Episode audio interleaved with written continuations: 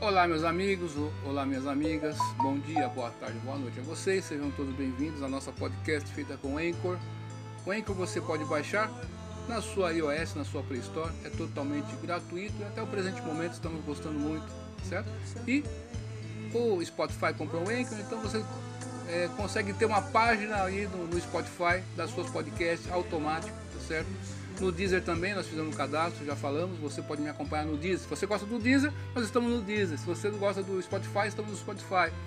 Se você não gosta de nenhum dos dois, nós estamos aqui nessa no Enco, tá certo? Se você não gosta de nenhum desses três, nós estamos lá no Google Podcast ou no nosso blog também. Mandei um beijão para minha amada Elisângela, um beijão para o meu amado filho, mano papai Tima de Montão. Nós estamos com um trabalho aqui diferente, né? Dando sequência.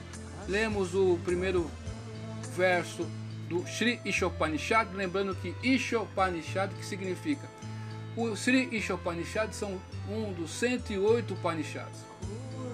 Certo? Isho, Isho quer dizer o que? Deus. Então, Ishopanishad quer dizer sentar-se perto para ouvir sobre Deus. Tá certo? Nós estamos no mantra 1. Essa edição que eu tenho é da Bhaktivedanta Book Trust, feita por sua divina graça a ser Bhaktivedanta Swami Prabhupada vamos ver o mantra 1. Na podcast anterior, lemos o mantra da invocação. Hoje é dia 14 de março de 2021. No meu relógio são exatamente meio-dia e 7 minutos em ponto. Em Americana, certo? Interior do estado de São Paulo. Ishavasya idam sarvam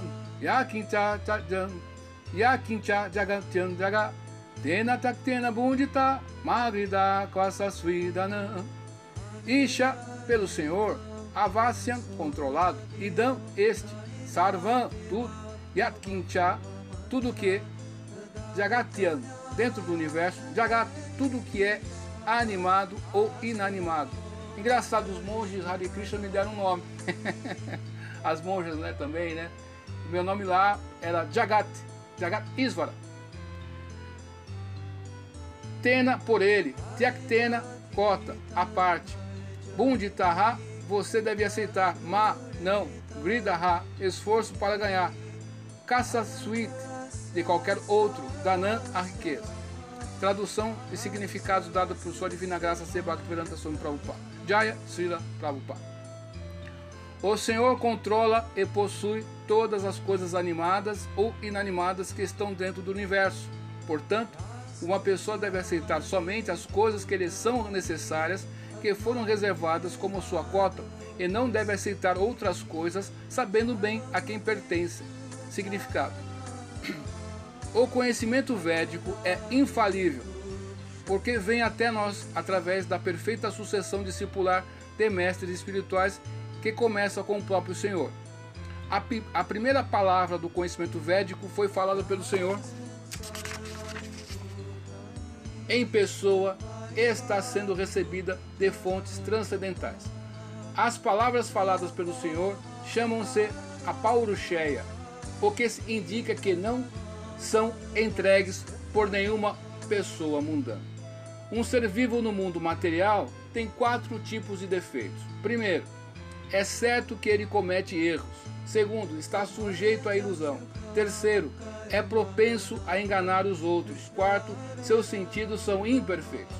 Estando condicionada por estas quatro imperfeições, uma pessoa não pode entregar informação perfeita sobre o conhecimento todo penetrante. Os Vedas não são produzidos por tais criaturas imperfeitas. O conhecimento védico foi transmitido originalmente ao coração de Brahma o primeiro ser vivo criado. E Brahma, por sua vez, disseminou esse conhecimento a seus filhos e discípulos que transmitiram o processo através da história. Uma vez que o Senhor é Purnam, ou todo perfeito, não há possibilidade de estar sujeito às leis da natureza material. Entretanto, as entidades vivas e objetos inanimados são controlados pelas leis da natureza e, em última análise, pela potência do Senhor. Este Ishopanishad é parte do Ayurveda e, consequentemente, contém informação sobre a propriedade de todas as coisas que existem dentro do universo. Isso está confirmado no sétimo capítulo do Bhagavad Gita, como ele é, onde para e a Paraprакti são explicadas. O Bhagavad Gita 745, os elementos da natureza, terra, fogo, água, ar, éter, mente, inteligência e algo falso, pertencem todos à energia inferior ou material do Senhor. Entretanto, que o ser vivo, a energia orgânica, é para Prakti, energia superior do Senhor. Ambas as Praktis ou energias são emanações do Senhor e, em última análise, é ele é o controlador de tudo que existe. Não há nada no universo que não pertença a para ou a para Prakti. Portanto, tudo é propriedade do Ser Supremo. O Ser Supremo, a absoluta personalidade de Deus, é uma pessoa completa e tem inteligência completa e perfeita para ajustar todas as coisas por meio de suas diferentes potências. O Ser Supremo é frequentemente comparado ao fogo, e toda coisa orgânica e inorgânica é comparada ao calor e à luz deste fogo. Assim como o fogo distribui a energia na forma de calor e luz, o Senhor exibe sua energia de diferentes maneiras. Deste modo, ele permanece o controlador sustentador e ditador último de todas as coisas.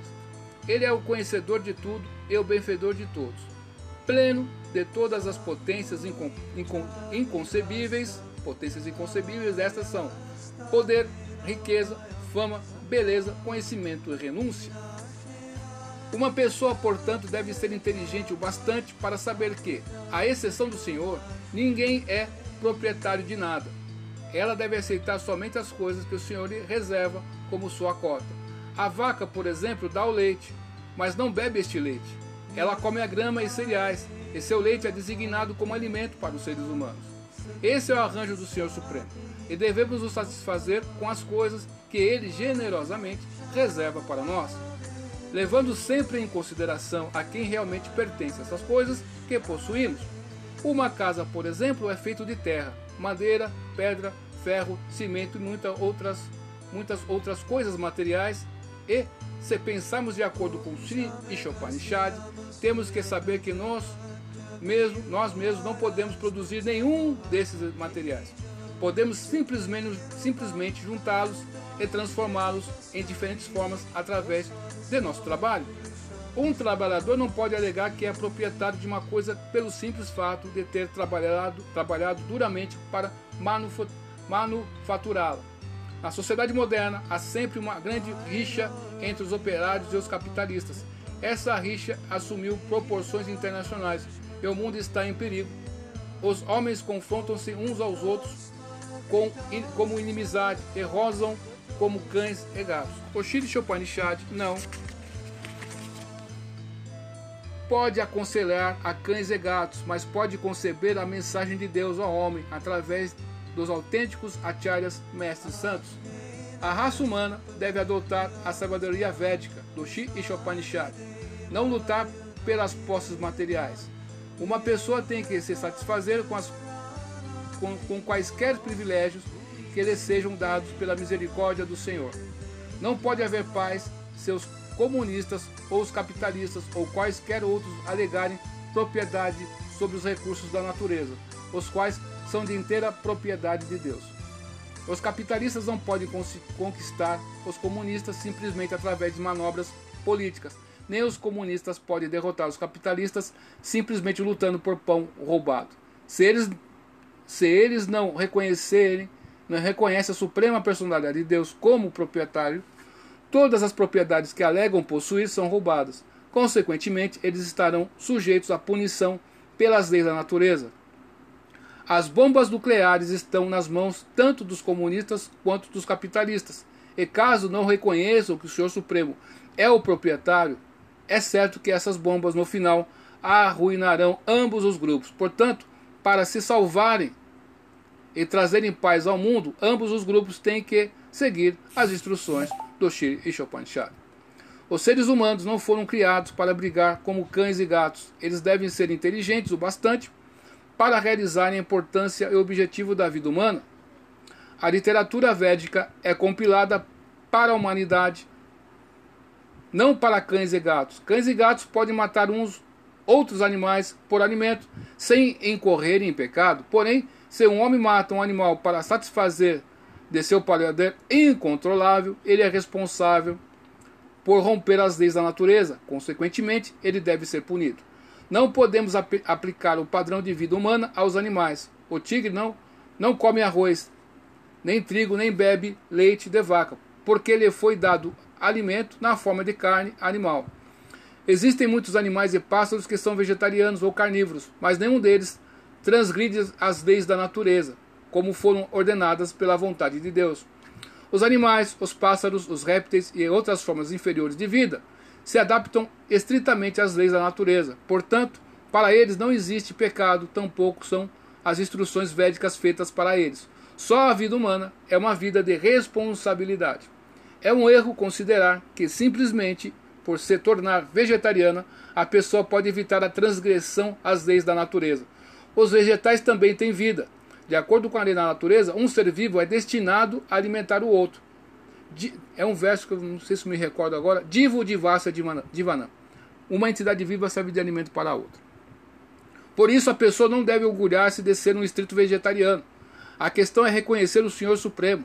Os animais não têm consciência desenvolvida com a qual possam reconhecer o Senhor Supremo, enquanto que o ser humano é suficientemente inteligente para tomar lições da literatura védica. Daí ele poderá saber como funcionam as leis da natureza e se aproveitar desse conhecimento. Se o homem negligencia as instruções da literatura védica, sua vida torna-se muito arriscada. É necessário, portanto, que um ser humano reconheça a autoridade do Senhor Supremo.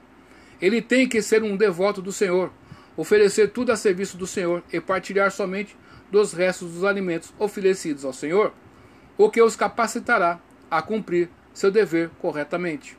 O Senhor declara diretamente no Bhagavad Gita como ele é, que aceita alimentos vegetarianos das mãos de um devoto puro.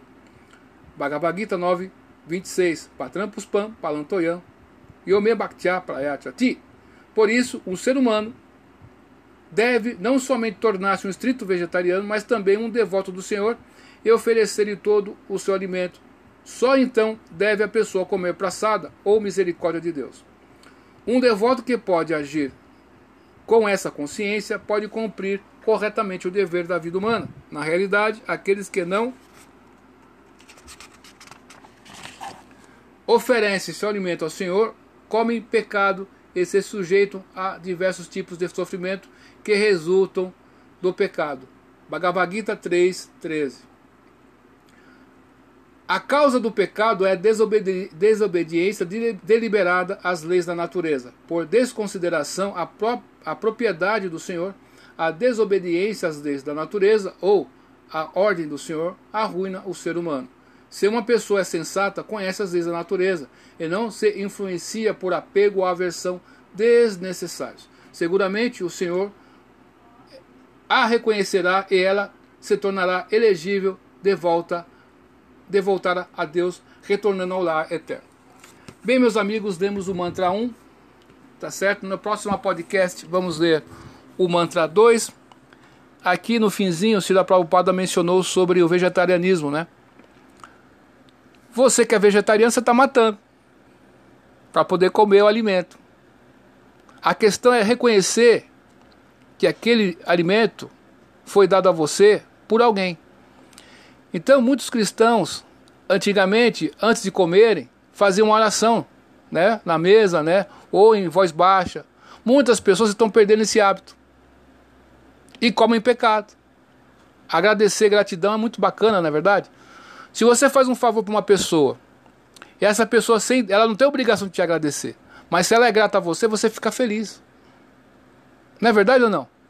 Então, você está sendo grato. Poxa, eu estou comendo esse alimento aqui, que Deus abençoe. Uma coisa simples dessa, não é verdade? É, é fácil de fazer, mas por causa da nossa vida, a atmosfera materialista vai dominando a gente e a gente vai perdendo essa, essa, essa qualidade. Os animais não estão no jugo da, do karma. Eles seguem a ordem natural deles. A Prabhupada diz aqui né, que A vaca dá leite, mas ela não bebe o leite que ela produz. Aí, né, é verdade? A árvore não se beneficia dos seus próprios frutos. Outra pessoa vai se beneficiar. Até a abelhinha, coitada, tá fazendo lá o mel, mó dureza, pai, de flor em flor, de flor em flor, o mel tá lá, ela, alguém, outra pessoa pega. Aquela pessoa lutou tanto para ter uma casa, né? Aí vem, morre, e aí os parentes vão brigar por causa daquela casa e né, vão matar matarem-se uns aos outros, né? né? Unirem-se uns aos outros. Então, para que isso não aconteça, nós temos que reconhecer a supremacia de Deus em todas as nossas ações. É simples assim, meus amigos. Tá certo? Então, muito obrigado pela sua atenção. Você que gosta desse, desse conteúdo e está no blog, lá no blog tem muitas pessoas que me seguem por causa disso. Aqui também tem bastante, né? Pessoas que gostam né? de, de, desse tipo de conteúdo. É por vocês que eu estou fazendo isso, tá certo? Duvide tudo, depois duvida da dúvida, estude hoje, porque amanhã pode ser tarde. Cante Hare Krishna e seja feliz.